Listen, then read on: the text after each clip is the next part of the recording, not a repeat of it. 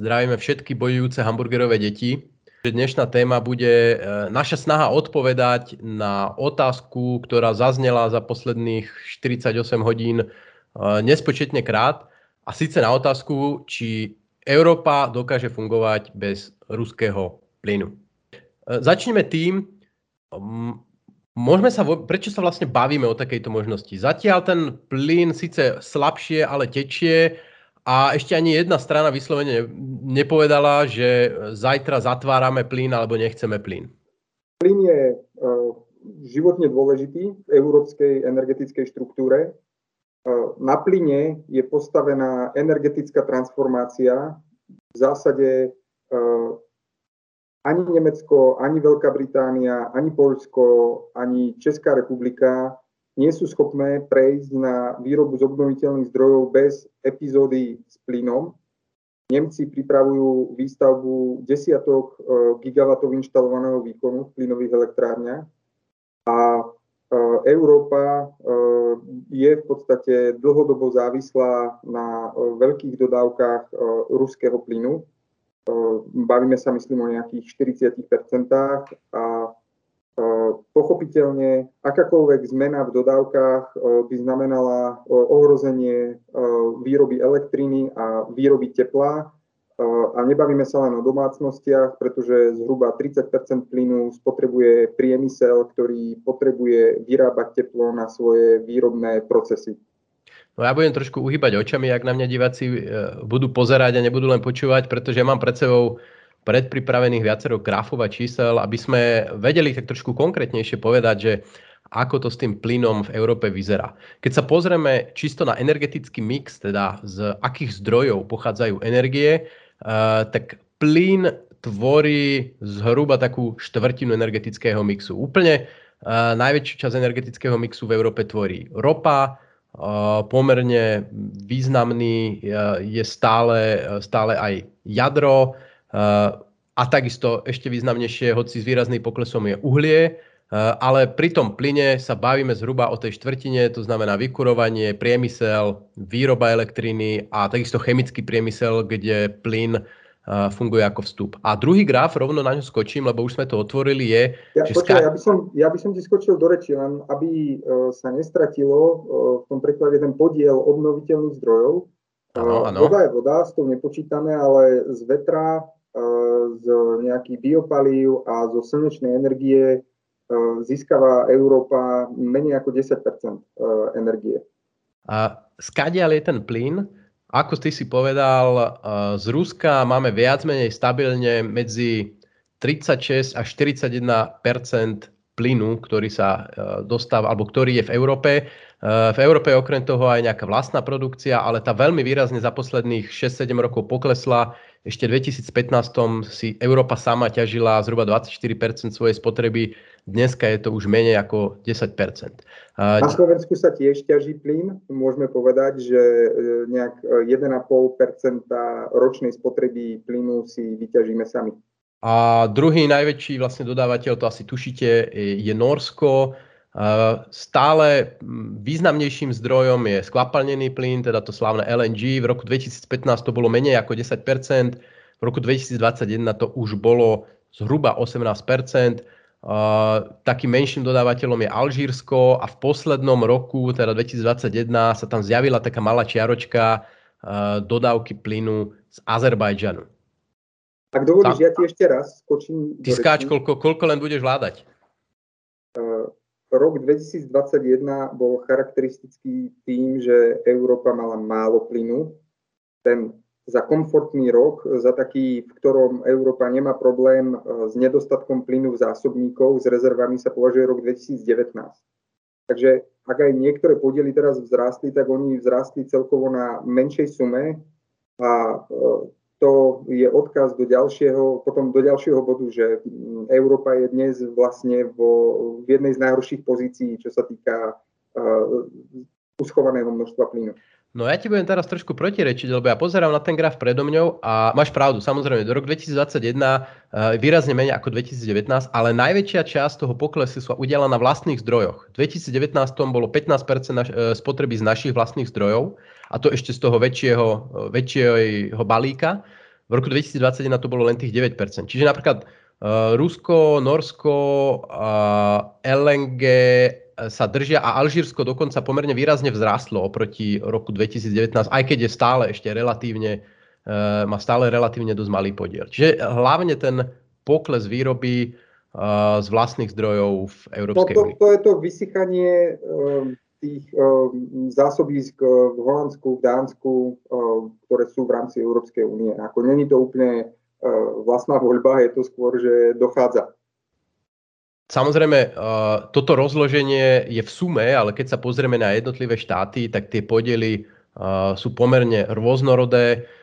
Eh, ja tu mám tabulku, že koľko tvorí ruský plyn v jednotlivých importoch jednotlivých krajín asi uhádnete, že e, východná Európa je do veľmi veľkej miery závislá na ruskom plynu. Če, plyne Česko, Lotyšsko, Macedónsko, Bosna, Hercegovina a podobne sa pohybujú k 100%. Slovensko momentálne okolo 85%, Bulharsko 75%, ale napríklad aj Nemecko 65%, Taliansko 43%, Polsko 55%. Čiže... A práve pri Polsku by sme sa mali zastaviť, pretože medzi Poľskom a Slovenskom je obrovský rozdiel, ktorý vyplýva práve z toho, že Poliaci systematicky budujú svoje uh, spracovateľské a potrubné kapacity tak, aby obmedzili závislosť na ruskom plyne. Preto Poliaci majú iba 55% a Slováci 85%.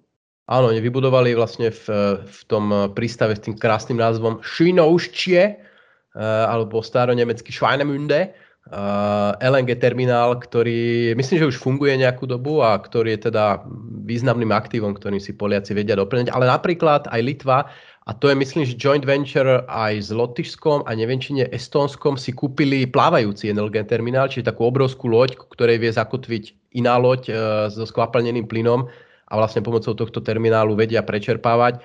Uh, myslím, že má kapacitu okolo 4 miliard kubíkov ročne, čo je skoro kapacita, alebo čo je skoro spotreba Slovenska, tá je niekde okolo 5-6 miliard kubíkov, ak sa nemýlim. Povedzme, že 5, 5 miliard kubíkov a to si budú diváci aj poslucháči asi ľahko pamätať. K týmto číslam ešte prídeme, takže 5 miliard kubíkov, čiže na, na jedného Slováka je to proste tisíc kubíkov ročne.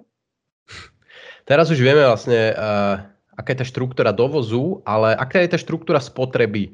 Hovorili sme o rôznych sektoroch, a zase tu je to celku pekne rovnomerne rozložené. Priemysel spotrebováva zhruba štvrtinu zemného plynu v Európe, domácnosti plus minus ďalšiu štvrtinu. Na výrobu tepla a elektriny sa spotrebováva od niečo vyššia časť. Ja to tu dobre, nemám tu úplne nakreslenú škálu, ale voľným okom je to podľa mňa tak 35 Eh, čo ako ty si hovoril, v celku vzrástlo. V roku 2014 to bola zhruba len tá štvrtina a tuto končí tento graf rokom 2020. 2021 bude ešte asi významnejší, než bolo rok 2020, čo sa týka spotreby plynu na výrobu elektriny a tepla. Eh, a potom sektor služieb je relatívne najmenší, tam tá spotreba tvorí možno desatinku z celkovej spotreby plynu. Čiže Doma, ak sa bavíme o napríklad kúrení v domácnostiach, aby nám e, bolo teplo v domácnostiach, tak na to potrebujeme asi štvrtinu plynu, na to, aby fungoval priemysel ďalšiu štvrtinu, ale tá výroba e, priemyselného tepla, teda vo veľkých teplárniach, vo fabrikách a elektriny je z tohto pohľadu najvýznamnejšia. Dobre, toto je, áno, chceš niečo doplniť vlastne k tomuto ekosystému plynovému, alebo prejdeme na to, že aké, aké sú možnosti zníženia dodávok? Ja by som len doplnil takú krátku vec, že ten plyn je charakteristický tým, že eh, je postavený na eh, dlhých kontraktoch, je to zložitá infraštruktúra, eh, akékoľvek rýchle zmeny sa tam dejú veľmi ťažko, pretože je málo kapacít, ktoré sa dajú z plynu prehodiť na nejaké iné palivo a zároveň zabezpečiť my to nevidíme, tie plynovody, ale tie plynovody majú ohromnú kapacitu. kebyže to premeníme na kalórie, tak tady tečí je obrovské množstvo kalórií. Keby si chcel zásobovať zrazu elektráreň iným palivom, tak do toho plynovodu nemôžeš naliať ropu, potrebuješ to tam dopraviť. A to samo o sebe, e, zabezpečenie dostatkov paliva je extrémne náročná vec. Áno, ale zase tie možnosti sú e, v tom, že niektoré, napríklad ak sa bavíme o elektrárniach, e, uholné elektrárne sú odstavené a bežia plynové, čiže je tu možnosť zvýšiť výrobu v uholných elektrárniach. Ale k tomu sa dostaneme, lebo to sa vlastne bavíme už o tom, ako ten plyn nahradiť. Takže skôr sa pozrieme na to, aké sú teda tie vyhliadky. No čo sa týka najbližších týždňov, toho, teda tejto zimy, ktorá za chvíľku končí, uh, tak napriek tomu, že uh, na začiatku tejto zimy zásoby plynu v zásobníkoch boli historicky veľmi nízke uh, a vyzeralo to pomerne zle, aj vzhľadom k tomu, že poklesli dodávky ruského plynu už pred pár mesiacmi, tak nakoniec to vyzerá, že túto zimu aj v prípade uzavretia plynovodov zajtra by Európa mala zvládnuť. E, pretože veľmi prudko sa zvýšili dodávky e, skvapalneného zemného plynu. E, takisto zima doteraz bola relatívne mierna, takže tá spotreba na kúrenie nebola až taká dramatická. Takže ten pokles tých zásobníkov nakoniec nebol až taký dramatický a momentálne, ak sa pozeráme na, na graf v súčasnosti, Eh, tak je to síce stále relatívne nízko, ale eh, podľa toho, čo sme čítali analýzy, tak je to dosiahnutelné. Eh, v podstate ja som videl takú, takú predikciu ešte z konca januára, ktorá hovorila o tom, ktorá vlastne sa pozerala na kapacity v zásobníkoch a hovorila o tom, že plyn by sa v apríli minul len v prípade, že už v tom januári sa vypnú všetky dodávky a zároveň ešte príde jedna vlna tuhej zimy. Ale tu už dnes vieme, že sa nestalo, ďalší mesiac uplynul, Takže tuto, ja si myslím, že môže byť, môžeme byť mierni optimisti a povedať, že túto zimu ešte mrznúť nebudeme. No, ale treba povedať, že čo to znamená, uh, že túto zimu mrznúť nebudeme, že uh, ono to neznamená, že máme dosť plynu pre celú ekonomiku. Máme v zásobníkoch dosť plynu na zabezpečenie základnej infraštruktúry a domácnosti, ale už by to znamenalo obmedzenia pre priemysel je tam niekoľko komplikácií. Ty ako zo zásobníkov nie si schopný ťahať toľko plynu, koľko by si si prial. Tie mm, dovozné potrubia sú o mnoho väčšie, majú o mnoho väčšiu kapacitu alebo schopnosť denného výťažku. A zároveň tie zásobníky nie sú ani distribuované rovnomerne, ako by si chcel, aby boli rovnomerne distribuované. Takže tam je ako viacero komplikácií a potom ten plyn niekomu patrí v tých zásobníkoch to je ďalšia komplikácia, že to nie je tak, že štát má vlastné e, nekonečné rezervy, ale tam si ukladajú plyn vlastníci toho plynu, ktorí s ním ako obchodujú. Ono, ten plyn sa nemusí prepravovať z Francúzska na Slovensko a naopak, pretože ono sa to dá tiež započítavať, takisto ako elektrina, ale najprv tam musí byť vôľa tých obchodníkov s tým plynom takto obchodovať. Že v podstate my nemôžeme na ten plyn v Európe pozerať ako na jednu veľkú kopu, ktorú si teraz rozdeľujeme ako taký koláčik, ale Eh, každý, každý kubík toho plynu má svojho majiteľa a muselo, musela by prebehnúť eh, nejaká dohoda medzi tými, ktorí plyn majú a tými, ktorí plyn potrebujú, aby bol presunutý, čo v prvej fáze možno nebude až taký problém, ale čím menej toho plynu bude, tak tým ťažšie bude presvedčiť eh, Francúza, aby znížil za svoje zásoby plynu a ponúkol ho napríklad Nemcom alebo Talianom alebo neviem na koho je napojený. Čiže e, toto môže byť pomerne zásadný problém, ktorý sa v celku prehliada. Ale my, myslím, že sa zhodneme na tom, že aj vzhľadom k tomu, že stále ten plyn tečie, každým ďalším dňom priteká a každým ďalším dňom sa trošku znižuje tá šanca, že e, ešte to, túto zimu alebo túto jar budú nejaké výraznejšie problémy. E, skôr teda otázkou je, že čo to môže znamenať pre ďalšie roky. V prípade, že by prišlo k nejakému totálnemu výpadku ruského plynu a nech už je to z dôvodu, že sa tak rozhodne Európa, alebo že sa tak rozhodne Putin, alebo že napríklad kvôli uh, bojovým operáciám príde k nejakému poškodeniu alebo zničeniu potrubia alebo prečerpávacích staníc a fyzicky ho nebude možné, možné dopraviť.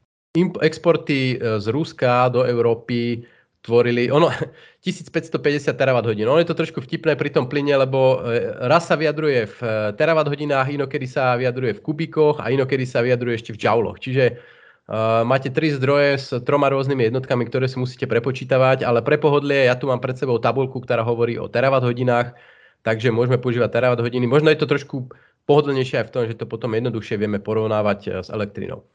Uh, čiže bavíme sa o tom, že cez potrubia tečie okolo 1550 terawatt hodín, cez skvapalnený plyn Rusy posielajú z ďalších 120, Čiže ak by prišlo k totálnemu výpadku ruského plynu, tak e, Európa potrebuje dodatočných zhruba 1700 terawatt hodín zemného plynu. No a teraz... Dajme, dajme nejakú bázu, nejaké porovnanie, aby posluchač e, vedel, či je 1700 veľa alebo málo. Slovensko ročne spotrebuje 30 terawatt hodín e, elektrickej energie, Takže cez tie potrubia prichádza 50 násobok slovenskej spotreby elektriny, eh, čo rozhodne nie je málo.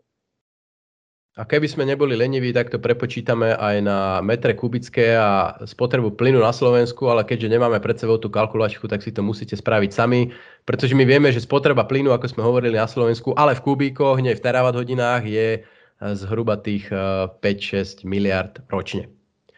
Ale pozerám sa teda na eh, kapacity, kapacity potruby, kde ruské kapacity plynovodov z Ruska sú obrovské, sú 2800 terawatt hodín, čiže oni už teraz sú využité len na niečo viac ako polovicu. Potom tu máme Norsko, kde je kapacita 1100, ale využívalo sa v roku 2021 900 terawatt hodín. Čiže norské plynovody sú pomerne dosť využité na úrovni cez 80%.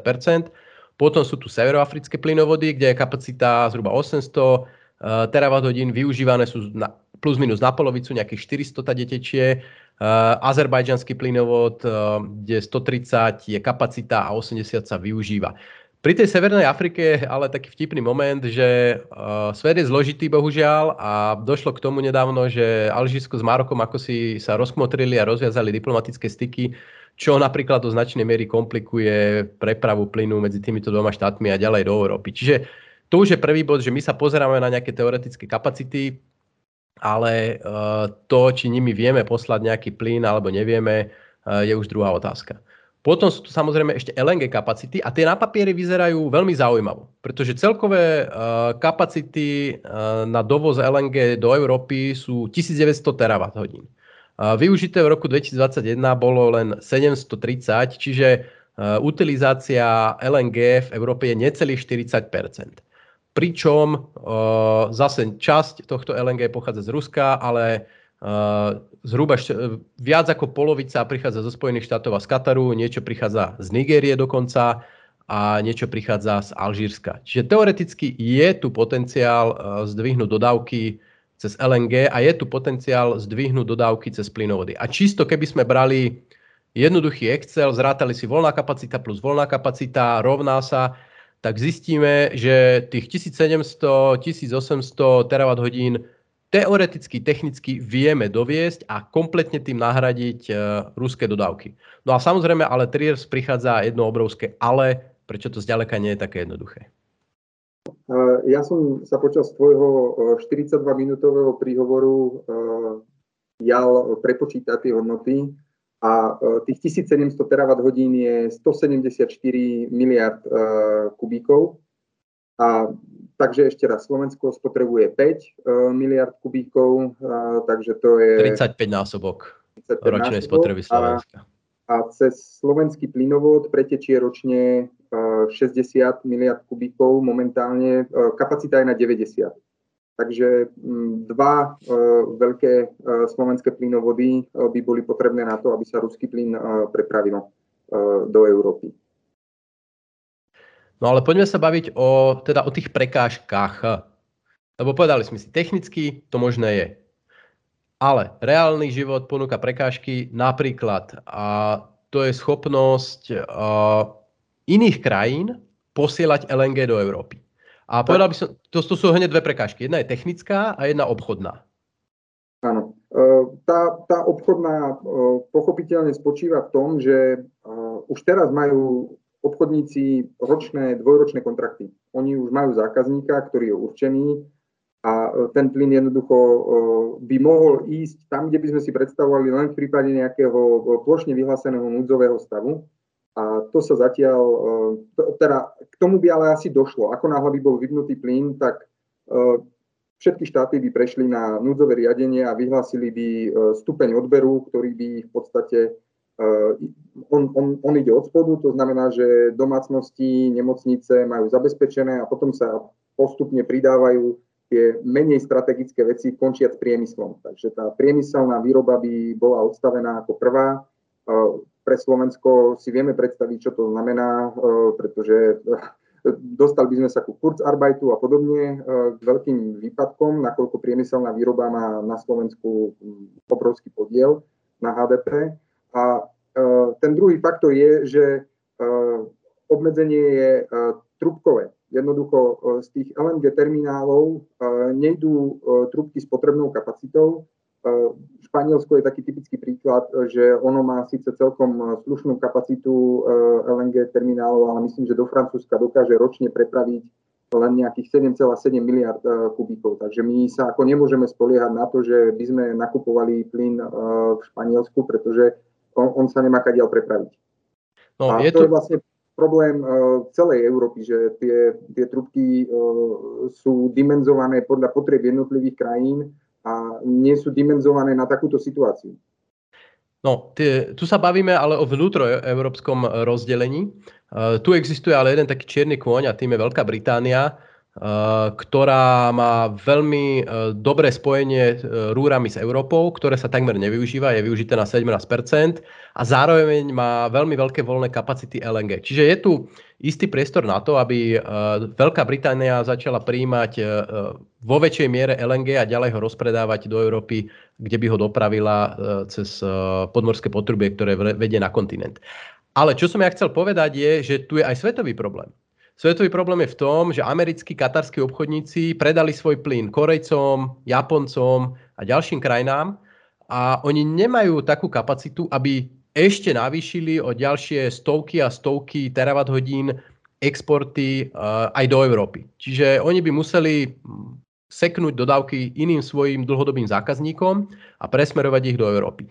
Čiastočne sa to stalo napríklad vďaka tomu nám vstúplo v januári tie dodávky z Ameriky, že ten dopyt v Ázii, respektíve vysoké ceny. V Európe, v Európe ceny plynu narastli tak, že časť toho tých okamžitých dodávok sa presmerovala z Ázie do Európy, ale z dlhodobého hľadiska je to problém, pretože skvapalniť zemný plyn je technologicky náročný proces a to sa nedá urobiť hoci kde na kolene. Vy potrebujete mať vlastne obrovskú v úvodzovkách fabriku postavenú, ktorá ten plyn skvapalňuje, naplní tie lode a na opačnej strane zase sa to regazifikuje, teda zmení sa to zase do plynného skupenstva a pošle sa to do rúd. Čiže problém je v tom, že teoreticky tie kapacity v Európe sú, aj keď nie sú rozdelené geograficky v rámci Európy tak, aby to pokrylo všetky štáty, ale to, že sú, nestačí, pretože uh, jednoducho tých zdrojov LNG uh, po svete nie je až tak veľa, aby dokázali uh, pokryť túto, tento, túto európsku potrebu. Aby som k tomu len dodal, že to, že LNG začal prichádzať v takých množstvách do Európy, je vďaka tomu, že cena plynu konečne vystrelila tak vysoko, eh, že to je pre amerických dodávateľov atraktívnejšie ako dodávať do Ázie. Takže len vďaka vysokej cene. Je samozrejme pravda, že väčšina tých kontraktov je dlhodobých a nakontraktovaný eh, nie je len plyn, ale aj tie tankery, my keby sme e, chceli ako zo dňa na deň e, zavolať e, na americké plynáre, teda nejaké tie ropné piesky alebo kde všade sa získava plyn, tak nám povedia, že ako máme trošku kapacity, môžeme vám to poslať. Dokonca aj Japonci už niečo poslali do Európy, ale tie stovky miliard kubíkov, ktoré my by sme potrebovali, tak tie nám nemá kto poslať jedine vtedy, ak by sa prerušili tie existujúce obchodné vzťahy a z toho vyplýva, že vlastne menej vyspelá kraj- časť sveta, menej vyspelé krajiny by o ten plyn prišli. Uh, my by sme ich ako prebili cenou. Uh, malo by to samozrejme uh, rapidný dosah na infláciu alebo na výšku cien v Európe. A iné krajiny by mali ten problém, že nemajú žiadnu energiu Takže my by sme sa mali baviť aj o tom, že Európa nemá len možnosť nahradiť plyn plynom, ale mala by pozbierať všetky svoje schopnosti, ktorými dokáže generovať teplo alebo elektrínu z iných zdrojov.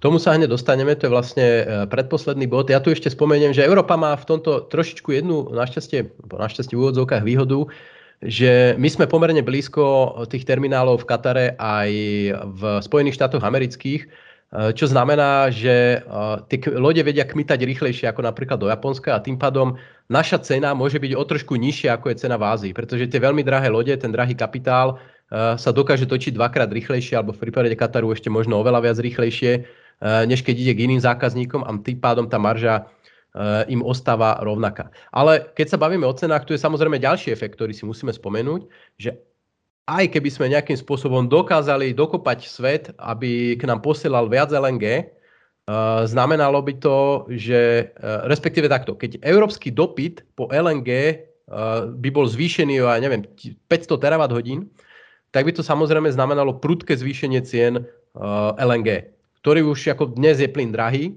dnes je úžasne drahý, ale tu sa bavíme o tom, že by bol ešte úžasnejšie drahý. Čiže tie náklady na plyn, uh, nad ktorými dnes nariekame, tak by sme na ne spomínali so slzou v očiach, aké, uh, aké nízke boli. No, ja som chcel ešte dodať tú vetu, že uh, tá, táto situácia s LNG je ilustráciou toho, že prečo je Európa závislá na ruskom plyne. Že za posledných 10 rokov e, bola cena plynu extrémne nízka, dodávky z Ruska extrémne stabilné. A to strašne vyhovalo Európe a preto e, si Európa aj, e, a hlavne teda Nemecko, to je hlavný plynový hráč v Európe, preto si naplánovala aj Nord Stream 2. Tu nesmieme zabudnúť na to úžasné prepojenie bývalých nemeckých politikov a ruských firiem, keď e, Gerhard Schröder, bývalý e, kancelár nemecký, bol najprv šéfom e, projektu Nord Stream, potom sa dostal do predstavenstva Rozneftu, ktorý dodáva ropu do Európy a teraz mal byť kandidátom do predstavenstva samotného Gazpromu. A viacerí bývali potentáti nemeckí pôsobia v týchto štruktúrách a preto nie je prekvapujúce, že ten Nord Stream 2 vznikol, a bude veľmi zaujímavé sledovať, ako sa k tomu postaví práve Nemecko, pretože zmyslom Nord Stream 2 je e, za prvé skrátiť a zlacniť dopravu plynu do Nemecka a za druhé obísť Ukrajinu. A mm, tento spor ako trvá niekoľko rokov i napriek mnohým embargám zo Spojených štátov amerických nakoniec ten plynovod je pripravený, v podstate je natlakovaný a teraz ide o ten posledný štempel, ktorý drží Nemec v ruke že či ho povolí alebo nepovolí a teraz sa bude lámať kliep, pretože z pohľadu Nemecka ruský plyn bol zárukou lacnej, stabilnej energie a oni sú teraz eh, skutočne medzi eh, dvomi kameňmi a musia sa rozhodnúť, kam sa otočia. A nemajú to pritom jednoduché, pretože Nemci majú najdrahšiu elektrínu v celej Európe a teraz si pre, pre celý svet absolútne nepochopiteľným spôsobom vypínajú jadrové elektrárne. A ja by som rád uviedol to číslo, ktoré som dneska náročným spôsobom získal, že um, tie jadrové elektrárne, ktoré vypli na Silvestra minulého roku, uh, by znížili uh, spotrebu Nemecka uh, na výrobu elektriny z plynu o celú spotrebu Slovenska, o skoro 6 miliard kubíkov zemného plynu.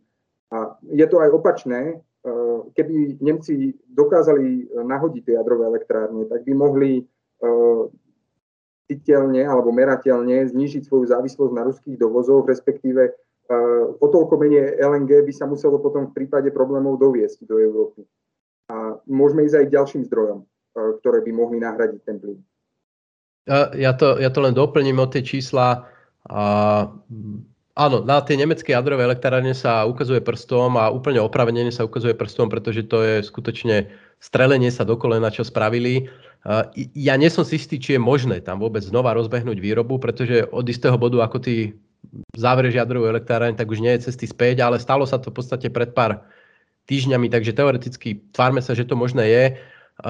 Ja to vedem vlastne do tých terawatt hodín. Tu sa bavíme rádovo o 30, 40, 50, 60 terawatt hodín plynu by sa dalo ušetriť. Opäť spomeniem to číslo, teoretický výpadok dodávok z Ruska je 1800. Čiže áno, znovu nahodenie jadrových elektrární v Nemecku by niečo zlepšilo, minimálne z pohľadu Nemecka. Zároveň to ale ani zďaleka nie je jediné riešenie prípadného totálneho výpadku ruského plynu. Ono, ako sme sa bavili, jedna časť tých teoretických riešení je zvýšenie dodávok plynu z iných krajín, zvýšenie LNG.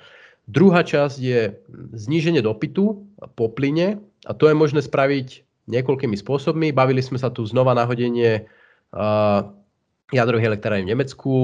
Uh, teoreticky je tu znovu nahodenie, respektíve zvýšenie výroby v uholných elektrárniach, ktorých je ešte stále po Európe kopec. Nakoniec aj my tu máme jednu elektráreň na Prevické blato, uh, ktorá ešte stále nejakým spôsobom funguje, ale v relatívne uh, nižšou výrobou ako v minulosti tu, čo som našiel zdroje, sa hovorí o tom, že by toto teoreticky mohlo priniesť do nejakých 270 terawatt hodín ušetreného plynu. Samozrejme za predpokladu, že všetko, uh, čo existuje a čo ešte nespadlo, sa vymaxuje uh, na maximálnu úroveň pri výrobe elektriny.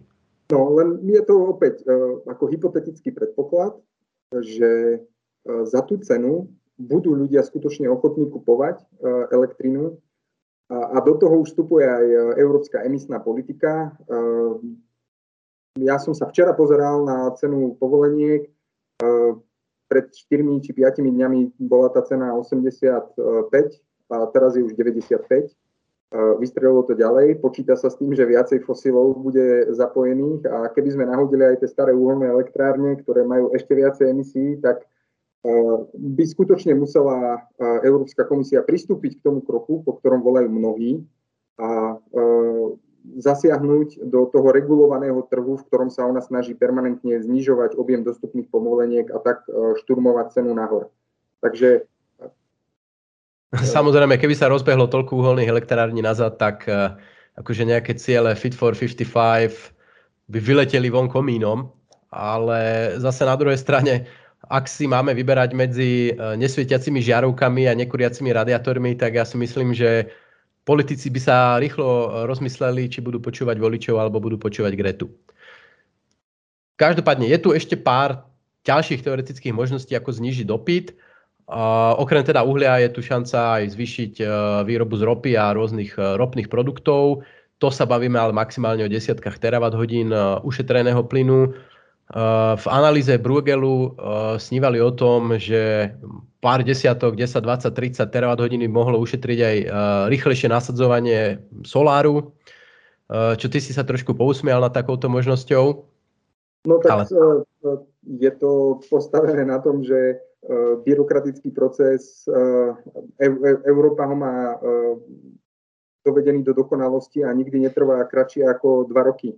Takže hm, ako zrýchlenie tohto procesu hm, by znamenalo za prvé to, že tu máme úplne nových úradníkov a za druhé to, že ona, cena solárnych panelov dlhodobo klesala, ale ten súčasný obrovský dopyt, ktorý aj v Ázii, nie len v Európe, tak tie suroviny potrebné na ich výrobu tlačí hore. Takže je zrejme aj kapacitný problém, že zabezpečiť dostatok solárnych panelov, keby sme si dali tento cieľ, že poďme za 3 mesiace nainštalovať, e, neviem, 20 MW alebo 20 GW solárnych elektrární.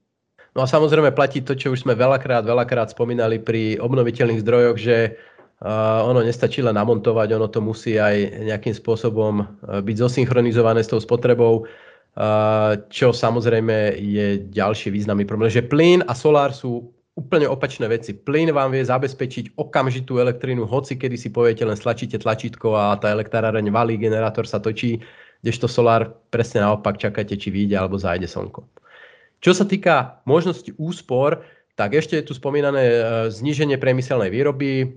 Ono sa tu už trošku tak deje, aj naše Duslo vyrába pomenej, aj ďalšie priemyselné podniky, na ktoré dopadla tá cena elektriny, vyrábajú pomenej, Slovalko odstavilo niektoré PC.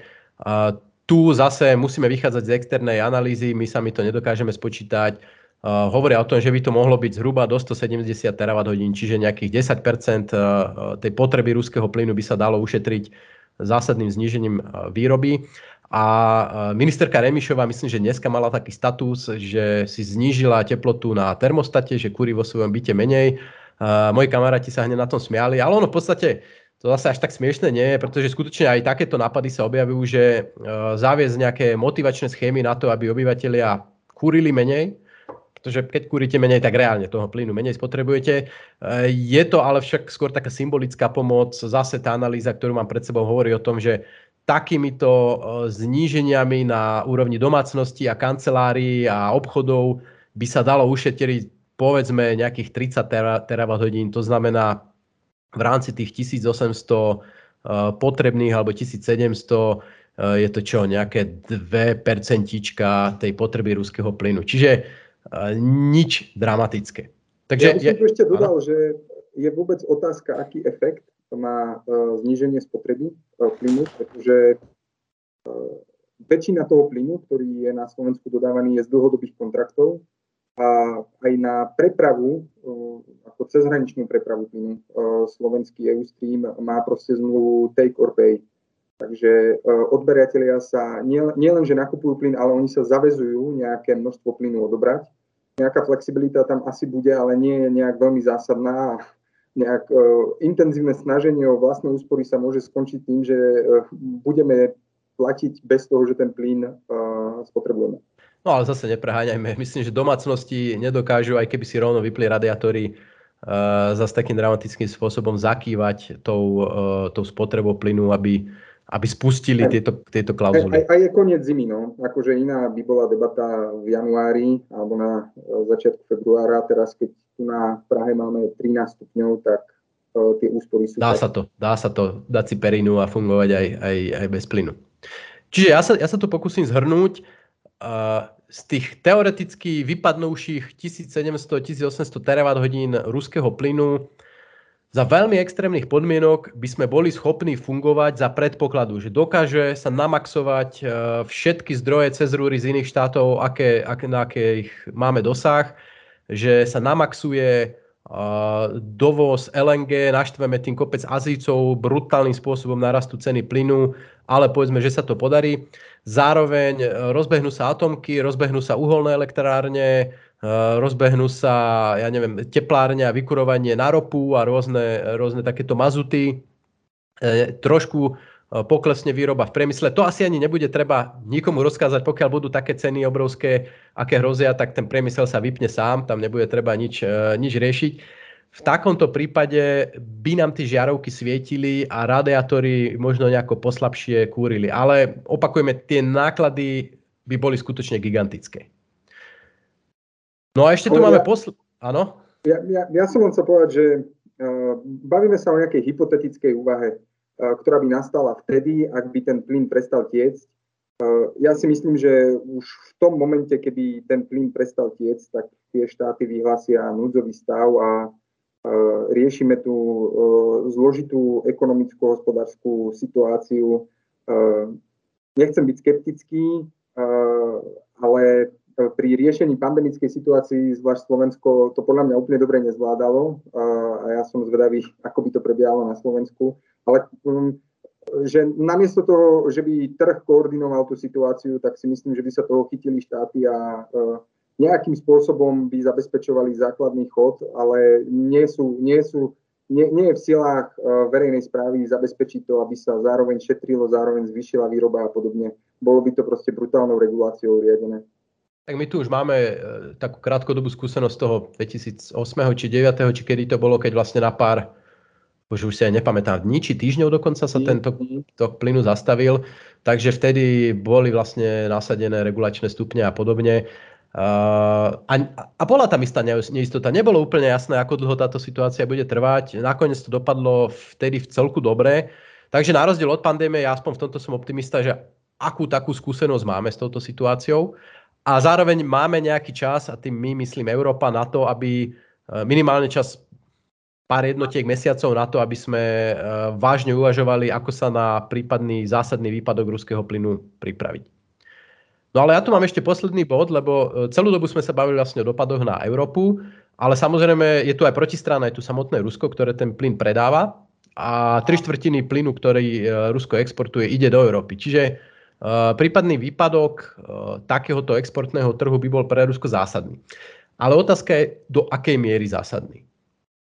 Eh, ročne, minulý rok, ak sa nemýlim, predalo Rusko plyn za zhruba 55 miliard dolárov z toho teda veľká časť smerovala do Európy. Čiže bavíme sa o tom, že ten výpadok by bol niekde okolo tých 50 miliard dolárov pre Rusko ročne. To by samozrejme malo mm, viacero dopadov. Prvý a taký okamžitý dopad, už to už vidíme teraz, by bol na Gazprom, najväčšiu ruskú firmu, ktorá je zároveň takou, takou politickou stranou, by sa dalo povedať. Už teraz sa jej totálne prepadla hodnota, hodnota akcií a pravdepodobne Gazprom by sa stal nesolventný, čo by mohlo znamenať aj problémy s domácou e, e, distribúciou plynu, aj problémy s dodávaním plynu e, do iných krajín a, a ďalšie, ďalšie veľké nepríjemnosti. Zároveň ale treba povedať, že myslím si, že z krátkodobého hľadiska by Rusko tento výpadok príjmov ustálo. A to z toho dôvodu, že za posledné roky, a obzvlášť roku 2021, vďaka rastúcim cenám si boli schopní vytvoriť veľmi veľký vankúš.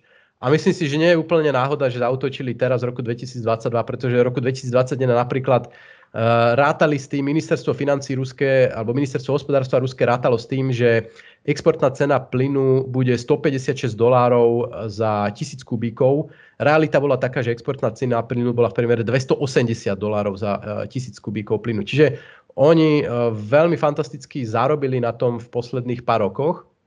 A aj vďaka sa hovoriť o, o ideálnom načasovaní. Je, znie to sarkasticky, je to smutné, ale ako počkali si, oni prispeli k tým vysokým cenám, systematicky vlastne celý minulý rok e, znižovali objem dodávok e, do Európy. E, podarilo sa im dosiahnuť to, čo sa snaží každý dodávateľ, to znamená obmedziť ponuku a zvýšiť cenu, pretože dopyt po plyne nemôže len tak klesnúť. Ale ešte, ešte by som doplnil z tých tvojich čísel, že tých 50 miliard dolárov je zhruba jedna desatina e, z tržieb z exportu Ruska. Takže aj keby seko, sekli ten plyn, tak sa rozhodne, rozhodne to nebude definitívna chodla dozad. Áno, Rusi exportujú ročne asi za 500 miliard dolárov, z toho plyne spomínaných 50, ropa je vyše 100 miliard dolárov a potom majú samozrejme množstvo iných eh, nerastných surovín, ktoré takisto exportujú. Čiže eh, bol by, to, bol by to výpadok, ale zase nie úplne taký, že by sa im zrútil, zrútil rozpočet a zrútila ekonomika zo dňa na deň. Pomáha im aj to, že majú odložených asi 600 miliard v menových rezervách, z toho zhruba eh, nejakých 200 miliard, teraz hovorím všetko v dolároch, 200 miliard je odložené vo fonde, podobne ako majú Nóri, akorát majú aj Rusi, akorát teda podstatne menší. Oni ho do veľkej miery dedolarizovali v poslednom roku, eh, čiže majú tam kopec iných aktív, zlato a juany, eh, eurá a podobne. Čiže aj prípadná snaha odrezať Rusko od finančných trhov západu bude samozrejme znamenať pre nich straty a už teraz vidíme, že akciový trh si im tam brutálne poklesol, ale zase musíme zopakovať, majú aktíva na to, aby v následujúcom 1, 2, 3 rokoch dokázali uh, rozpredávať ich aj na nezápadných trhoch a nejakým spôsobom financovať svoj štátny rozpočet. A ty tam nevidíš číslo dovozov do Ruska?